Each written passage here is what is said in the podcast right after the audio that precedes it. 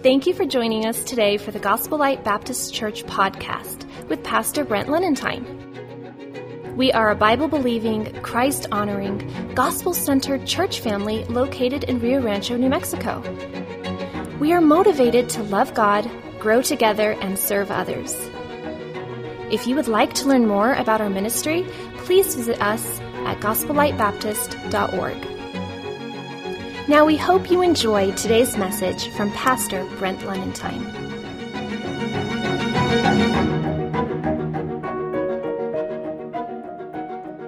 So in Exodus chapter number 8, just one single verse, but there's actually going to be quite a few verses.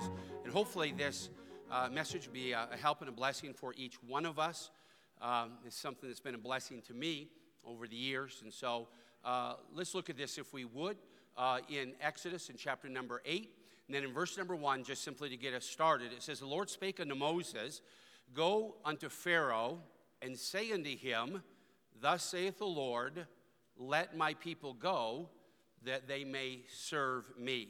Let my people go, that they may serve me. If you have the bulletin there, you'll see that the title of the message now this morning is called specifically A Call to Compromise. A Call to Compromise.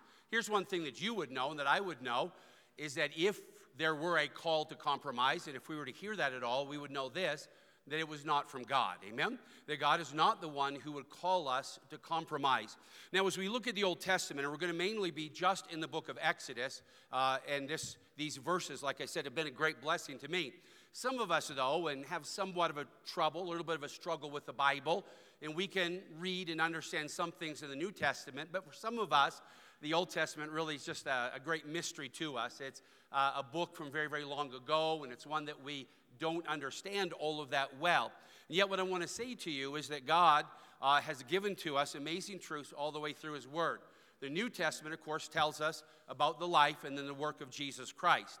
In the Old Testament, there are many verses, messianic prophecies that point forward to the coming of Jesus Christ. But in addition to that, there are so many stories and accounts in the Old Testament that are written specifically to be a great example and a great testimony for us. In 1 Corinthians chapter 10 and verse number 11, you can write down some of these references. It says, Now all these things happened unto them for an example. Now it's talking again about the accounts of the nation of Israel in the Old Testament. And so God tells us then that all these things happened to them, and then they were recorded to be an example unto us. They are written for our admonition upon whom the ends of the world come. So there are in the Old Testament specifically instructions, there's encouragements, and there's also warnings for us to heed. And I think that that's certainly the case in this passage that we're going to look at. Now, you may know this story or not, but God has called out a, a certain people to himself, Abraham, and then out from that comes then the nation of Israel. The nation of Israel was small at this time, and they were there in the land that God had promised them. Joseph was sold by his brothers into slavery, and Joseph was down in Egypt. Now, God did a miraculous work and raised up Joseph, and now Joseph is the right hand man for Pharaoh, who is the most powerful man, not only in Egypt, but also in all of the known world at that time. And so, because of Joseph, and more specifically, because of a great famine that was in the land, Jacob and all of the family, all the nation of Israel, uh, all wound up in Egypt. After Pharaoh passed, after Joseph passed, uh, the children of Israel were multiplying uh, at a very fast rate. They were multiplying in a rate that surpassed the Egyptians, and soon, after many, many years, the population of Israel uh, was exceeding the population of Egypt. They got concerned about that, and so they put them into hard bondage. They had them to make bricks, and then they had them to build many, many different cities for them. And so they put them in this hard bondage. Now, there are in the Bible, just laying down a foundation here, there are in the Bible uh, pictures and types.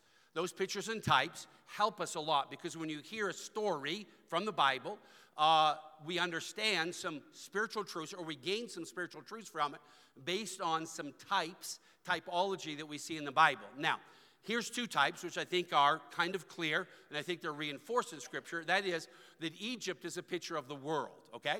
So Egypt is a picture of the unsaved, Egypt is a picture of the world, uh, and it is in contrast then to uh, God's people, the nation of Israel, and those who are living for God.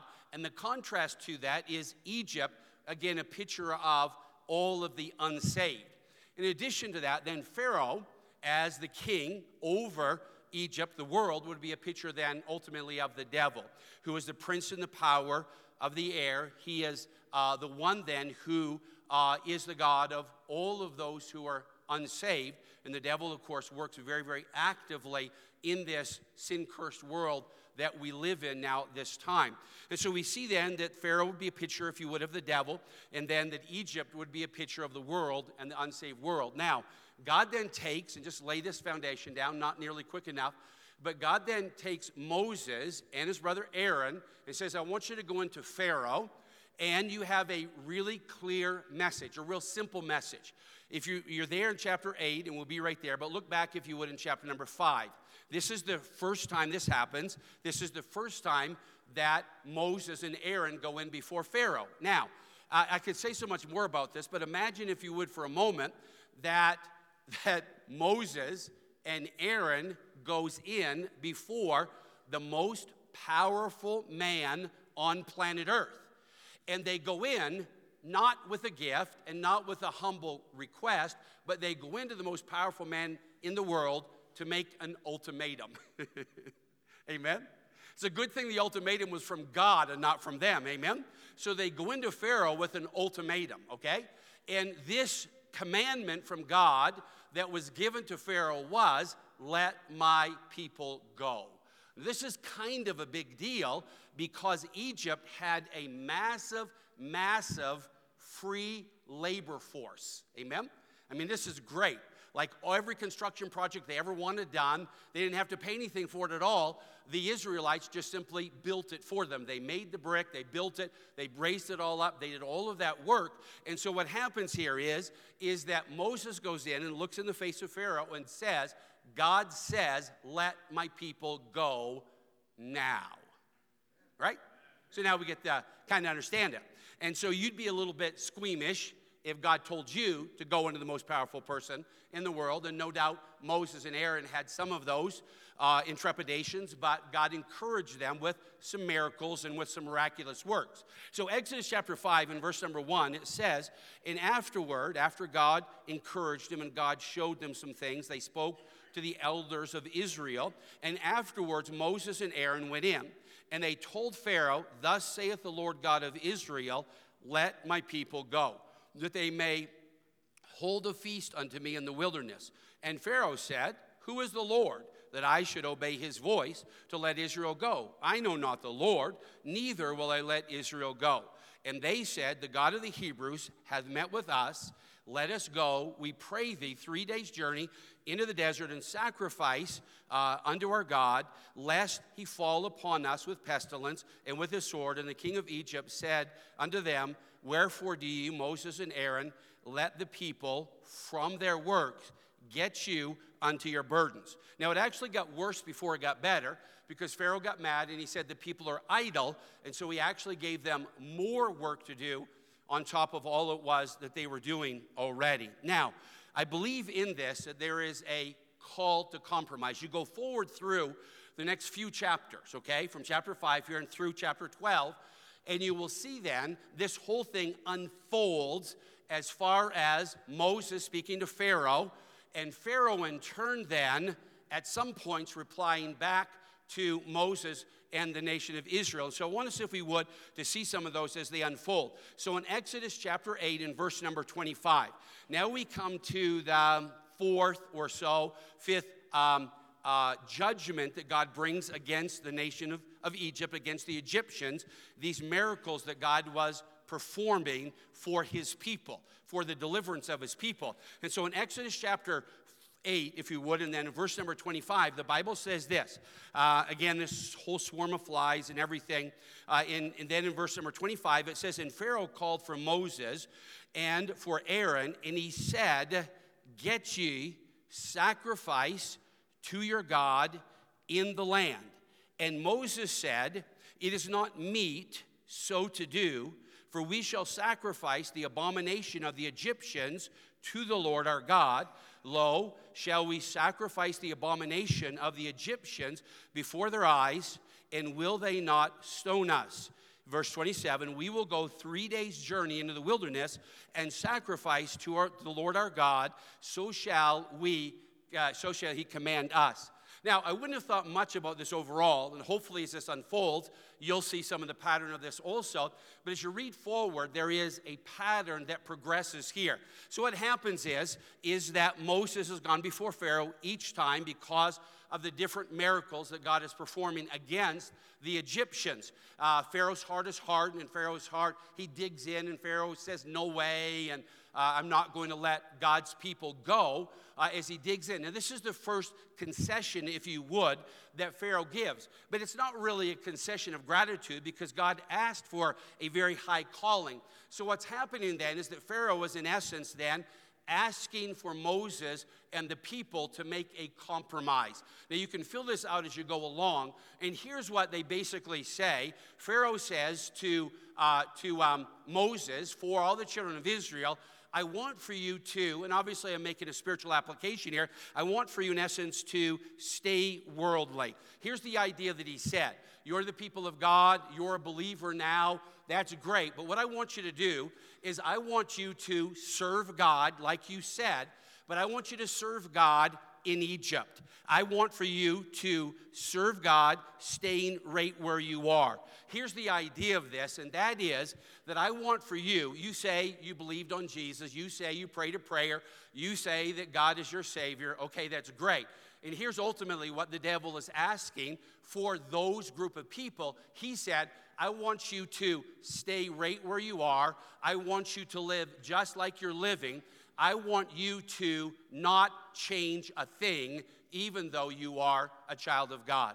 Now, I think that that has some value or some importance to it because I really believe that in these last times that we're in, there really is a great cry that comes from popular so called Christianity. There's a great call that comes even from some contemporary pastors or those who would speak, the, the, the, speak to the congregations and that, I believe that there is some call or some draw, if you would, uh, towards very carnal or, or very uh, newborn believers that are not uh, very strong in the Lord. I believe that there's some call to them or pattern, and that is you name the name of Jesus Christ, that's wonderful, but really nothing at all needs to change in your life. You can go to church occasionally, once here and there, uh, and you can go to the bar room, and you can go to happy hour, and you can go bar hopping, uh, and you can do whatever sinful habits it is that you're doing. You're a Christian, but God is not nearly so concerned about how you live your life. He just wants you uh, to believe in Him. And there'll be statements like that says that God is interested what's in your heart, but He doesn't care at all about how you live your life. Now, I want you to understand this very clearly that when we are saved and born again, God calls us to a lifestyle that is very different than the world. He wants us to grow in the grace and the knowledge of Him. He wants us to be conforming to the image of Jesus Christ as we go forward. Now, the Bible does say that, that man looks on the outward appearance, but God looks on the heart. And I understand that.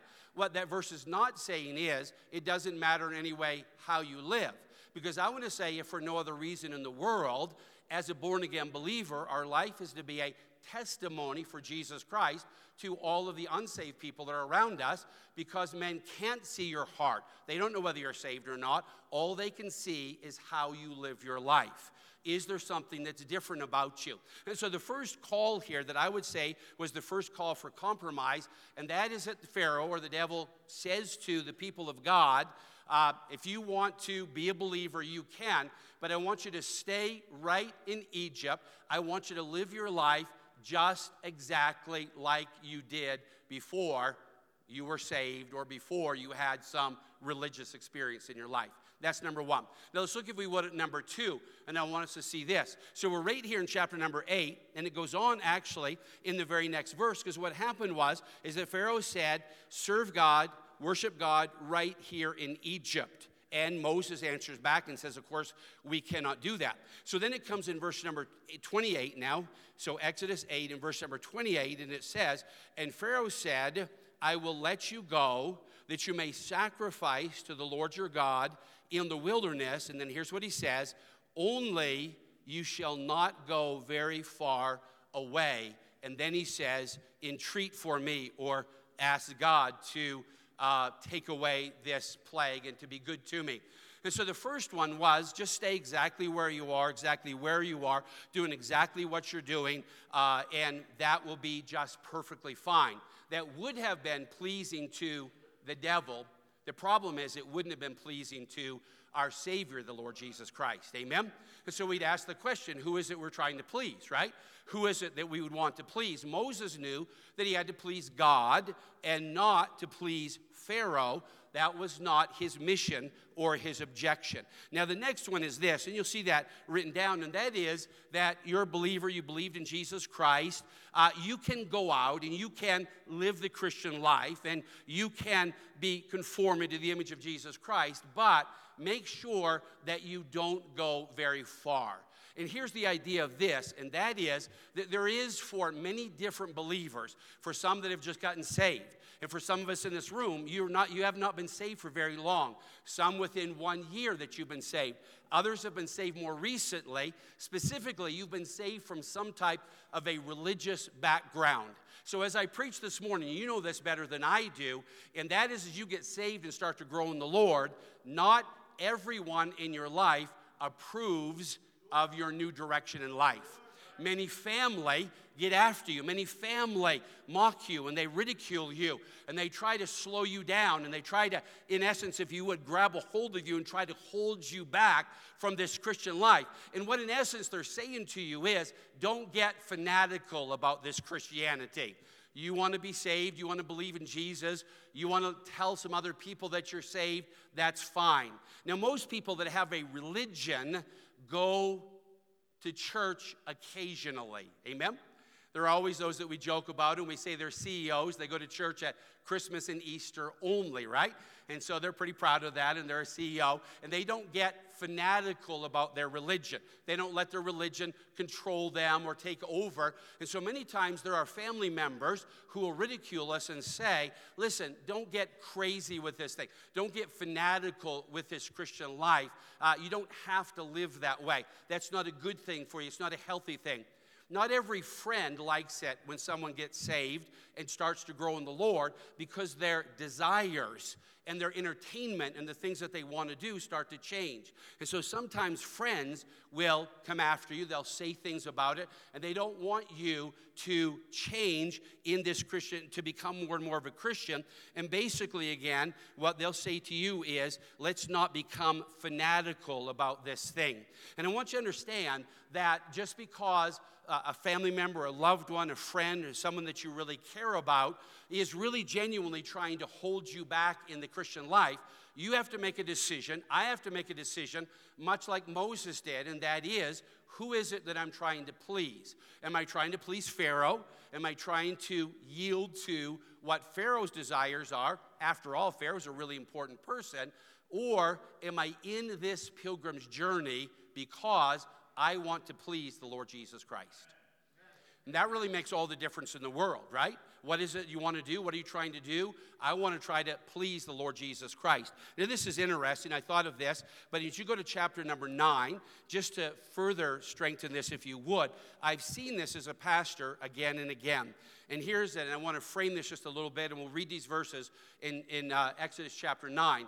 That is that someone gets saved and they start to grow in the Lord often the family resists and, and friends and they try to you know, resist or hold back.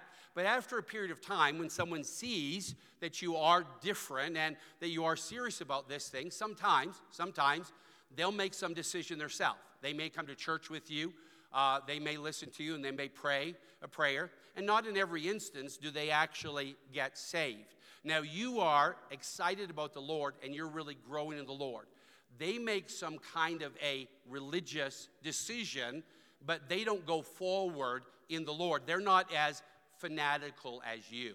They kind of get a hold of this call to compromise, if you would, and they're just not getting carried away with their Christianity in the same way that you are. Let me say that still cannot pull you away from God. Amen? It still cannot pull you away from God. And so in Exodus chapter 9 and verse 28, it says this it says, Entreat the Lord, for it is enough, okay? Pharaoh says, Listen, I've endured enough here. I want this thing to stop, okay? Uh, I'm feeling uncomfortable in this situation. So he says, Entreat the Lord, for it is enough that there be no more uh, mighty uh, thunderings and hail, and I will let you go, and ye shall stay no longer. So Pharaoh at this point says, Listen, the thunder and the lightning, it's crazy, it's destroying everything in our country. And then he says, Just leave, I'm going to let you go and I don't want you to stay here any longer. Verse number 29. And Moses said unto him, As soon as I uh, am gone out of the city, I will spread abroad my hands unto the Lord, and the thunder shall cease, and neither shall there be any more hail, that thou mayest know how that um, the earth is the Lord, that you'll know that the God of heaven is the God of every one of us and of all of creation. Verse number 30. And as for thee, and thy servants, this is what Moses said to Pharaoh, I know that you will not yet fear the Lord your God. So it makes an appearance here. It seems like that Pharaoh was actually going to turn and to do what God wants for him to do. But the end result was is that he didn't do that. He didn't do that, but guess what? Moses and the people of God still had an obligation to serve God and to do the right thing. Now, let's look at another one, if we would, number three, and to write this down. This one is one that I could really spend a lot of time on, and I do want to help you with this, okay? Because here's what happens for many of us you get saved and you start to grow in the Lord. As you get saved and start to grow in the Lord, and you're excited about serving God and you love God, and it's just such an amazing blessing in your life. But if you have kids that are of any age at all, whatever that may be, eight years old, 12 years old, 16 years old, they may not always come along with you in the very same love and enthusiasm for the Lord that you have. And that puts you in that spot where it's kind of a bind, okay? And I want to encourage you that God can really, really help you with this. Very early on, uh, we, this family started coming. She got saved. Uh, her younger daughter got saved. Later, her husband got saved and her older daughter got saved also. Now, she went forward and served the Lord. Her husband got saved, but he never really got in and he never really served the Lord. Her younger daughter served the Lord so faithfully, and she is in the ministry today. Now, the older daughter gave her all kinds of problems along the way. She did. It's honest. But here's what I want to say because she was faithful and because she did the right thing, her older daughter is not in the ministry today, but is actively serving the Lord. Amen? Now, listen, in the heat of all this battle, we get discouraged. In the heat of the, the difficulties that come in the Christian life, we can become discouraged as we go along. But in chapter 10, and in verse number 8, 9 and uh, uh, 8 9 10 11 there. And so in chapter 10 uh, it says this. I'm in the wrong place. So it says in chapter number 10 and verse number 8 and moses and aaron were brought again unto pharaoh and he said unto them go serve the lord your god but who but who are they that shall go. And Moses said, We will go with our young and with our old, with our sons and with our daughters, with our flocks and with our herds will we go, for we must hold a feast unto the Lord. And he said to them, Pharaoh said to Moses and Aaron, Let the Lord be so with you, as I will let you go, and your little ones look to it, for evil is before you. Not so. Go now, ye that are men, and serve the Lord, for that ye did desire. And they were driven out from before Pharaoh's presence. And so Pharaoh says to him this He says, You cannot bring your children along with you. Mom and dad, you're saved. If you want to live for God, then you live for God. But you cannot bring your children along with you because he says it'll be dangerous for them. Let me help you out it was more dangerous for them to stay in Egypt than it was for them to obey God and to go with God. Obviously, it was the right thing for them to obey the Lord. And what every one of us need to do is to get a hold of this. And Joshua made this statement, and he says, As for me and my house, we will serve the Lord. And so the Bible gives to us this instruction for a father. It says to train, uh, in Proverbs, it says to train up a child in the way he should go, and when he is old, he will not depart from it.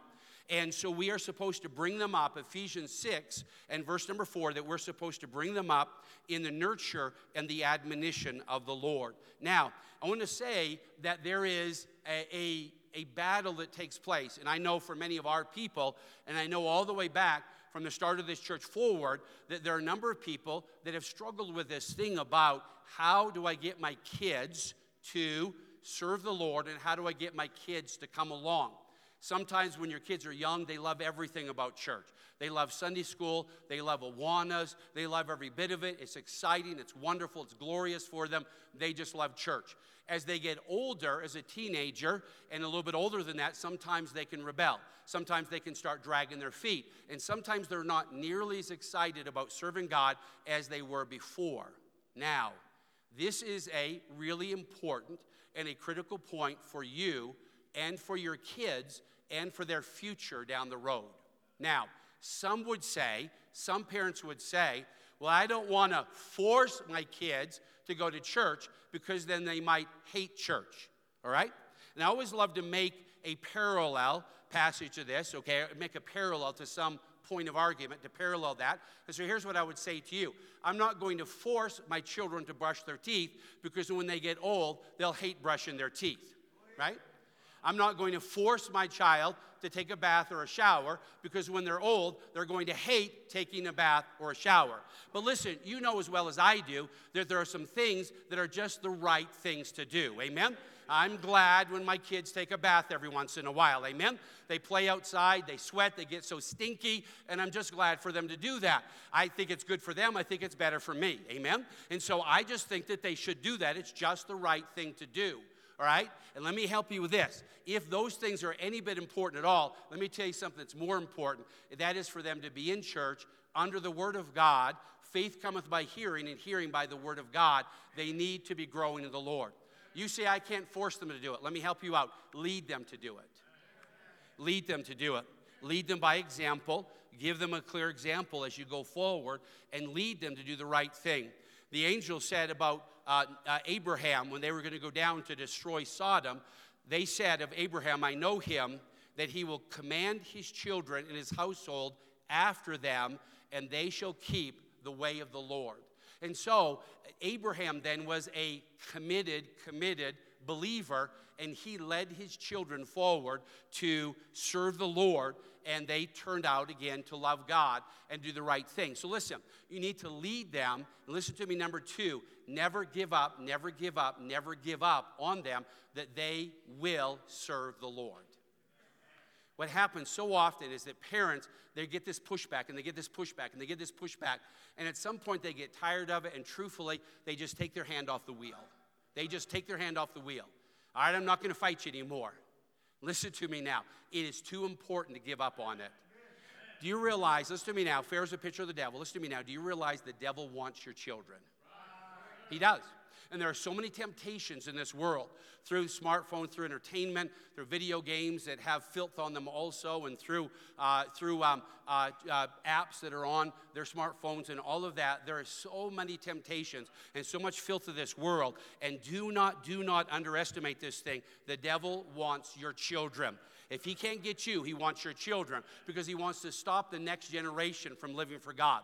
So, one of the most important things that we do as a Christian is to train our children up in the nurture and the admonition of the Lord, to lead them in that direction to serve God. We have that obligation. Now, I want to say also then that there is this, which is so interesting, and that is this call, if you would, to stay attached, to stay attached to the world. I think that I didn't update that verse, but it's in chapter 10 and then in verse number 24. I didn't update that verse, but in chapter 10 and then in verse number 24, it says this It says, And Pharaoh called Moses and said, said, Go ye, serve the Lord, only let your flocks and your herds be stayed. Stay here. Your little ones, they can go with you. So now he changed his mind, right? And he's called them to a compromise, and he said, Moses said, We must go, uh, we, uh, thou must give us uh, also sacrifices and burnt offerings that we may sacrifice unto the Lord our God. Our cattle also shall go with us. There shall not a hoof be left behind, for therefore must we serve the Lord our God, for we know not what uh, we must serve the Lord with until we come hither. And so uh, here's what Moses said Listen, we're going to take it, and we're going to take all of it there. If I'm saved and a child of God, then everyone that I have in my household and all the possessions that I have, listen to me, are the Lord's. Now, here's what God knows God knows that where our treasure is, there will our heart be also. And here's what, here's what God knows and teaches us, but the devil knows this too, and that is that wherever our heart is, our body will ultimately follow. Listen to me now. If our heart is in church serving God, our body will follow. But if we are in church and our heart is in the world, it is only a matter of time until our body follows and goes into the world. There does not have to be a distinction or a difference between, listen to me now, our Christian life and our business life.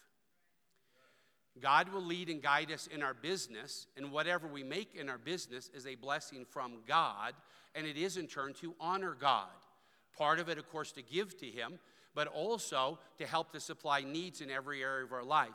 And here's what the devil knew the devil knew if I can part between them and their treasures, it is only a matter of time until they will return for their treasures again. They'll come back again.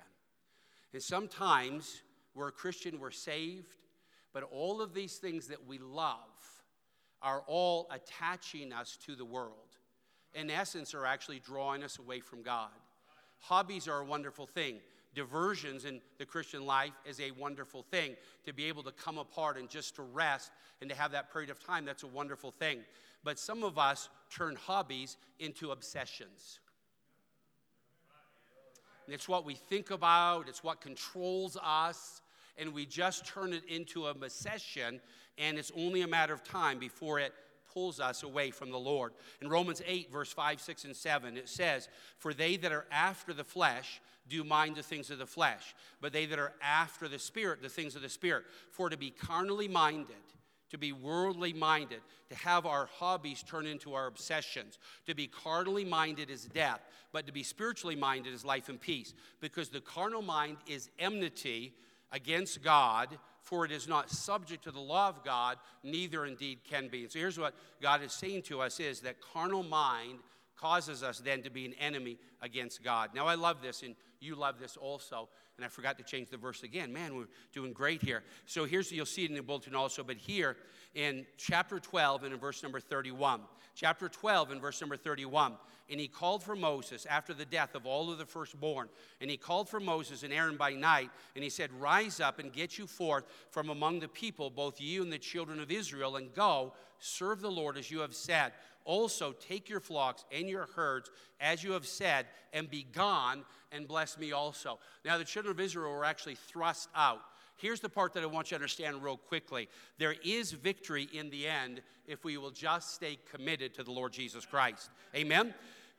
Galatians 6 and verse number 9 says, And be not weary in well doing, for in due season you shall reap if you faint not.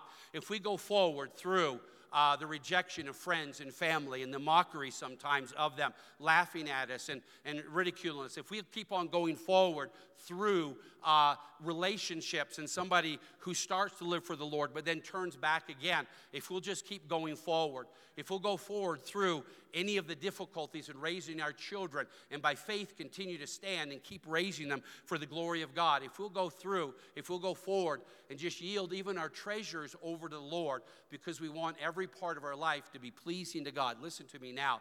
There is victory on the other side. Amen? There is victory on the other side. There's a peace that can come, an assurance that can come if you just keep living for God. Here's what I want to promise you I want to promise you that there won't be a person in here who's saved and living for the Lord and stays committed and keeps on going forward, even through temptations and difficult times. There's not a person in this room that if you do that, you will not come to the end of your life and say, I have all these regrets, and I wish that I hadn't lived for God. I wish that I hadn't raised my children for God. I wish that I hadn't dedicated my business and my treasures of life unto God. I wish I hadn't done that. But I want to promise you this I've done many uh, preaching in the nursing home, and I've dealt with many, many elderly people, uh, older people that have come to the end of their life. And here's what I've figured out there are many of them that are there that have lots of regrets. But the regrets are because they didn't live for God, not because they did live for God. And so you just stay faithful. You just stay faithful. And, God, and the Pharaoh thrust them out. Get out of here. The people loaded them up with golden treasures, which was their back pay plus interest. Amen? God just loaded them all up. And they left out of there and a victory, shouting the victory and praising God. Listen to me now. They were shouting the victory and praising God because they did not yield to the call to compromise. They just said, We're not going to do that. We're, we're not going to give in to a call to compromise. We're not going to do it. We're just going to stay strong. We're just going to keep on serving God. And we're just going to keep on living for God. Sometimes, I know this is going to sound really bad, but sometimes when the, our kids were just kind of pushing back a little bit on different things about the Christian life, and just literally, the, the, the plan here is, is to try to make you miserable so that you will throw up your hands and give up. No, I meant this, and it sounds really bad when I say this, but I meant this in a good way. But I tell them, I look right at them, look them in the eyeballs, and say, I can out miserable you. Listen, I'm the parent, and I am not giving in. I am not giving in to all these manipulations. As for me and my house, we will serve the Lord.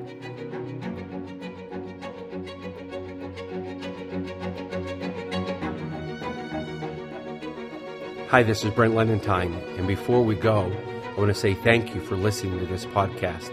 It is our prayer that today's message has encouraged and helped you. If you have any questions about how to be saved or your Christian walk, we would love to connect with you. Please visit us at gospellightbaptist.org. If you live in the greater Albuquerque area and don't have a church home, we hope that you'll visit with us soon at Gospel Light Baptist Church in Rio Rancho. And if you do have a church home, then I pray that you are able to attend there. Every person needs to be faithful and accountable in a local church where they can grow and serve. This podcast is a supplement to your spiritual growth and let it encourage you to be more for Christ. Again, our website is Thank you for listening and have a great week. Thank you for tuning in today. If you are listening for the first time, we believe the most important decision you could ever make is the decision to know Jesus in a personal way. To find out more about that, please visit gospellightbaptist.org/jesus. If you are a regular listener, we want to thank you for your time, and we would ask that you subscribe to this podcast and also take a moment to share it with others on social media. Until next time, May God richly bless you.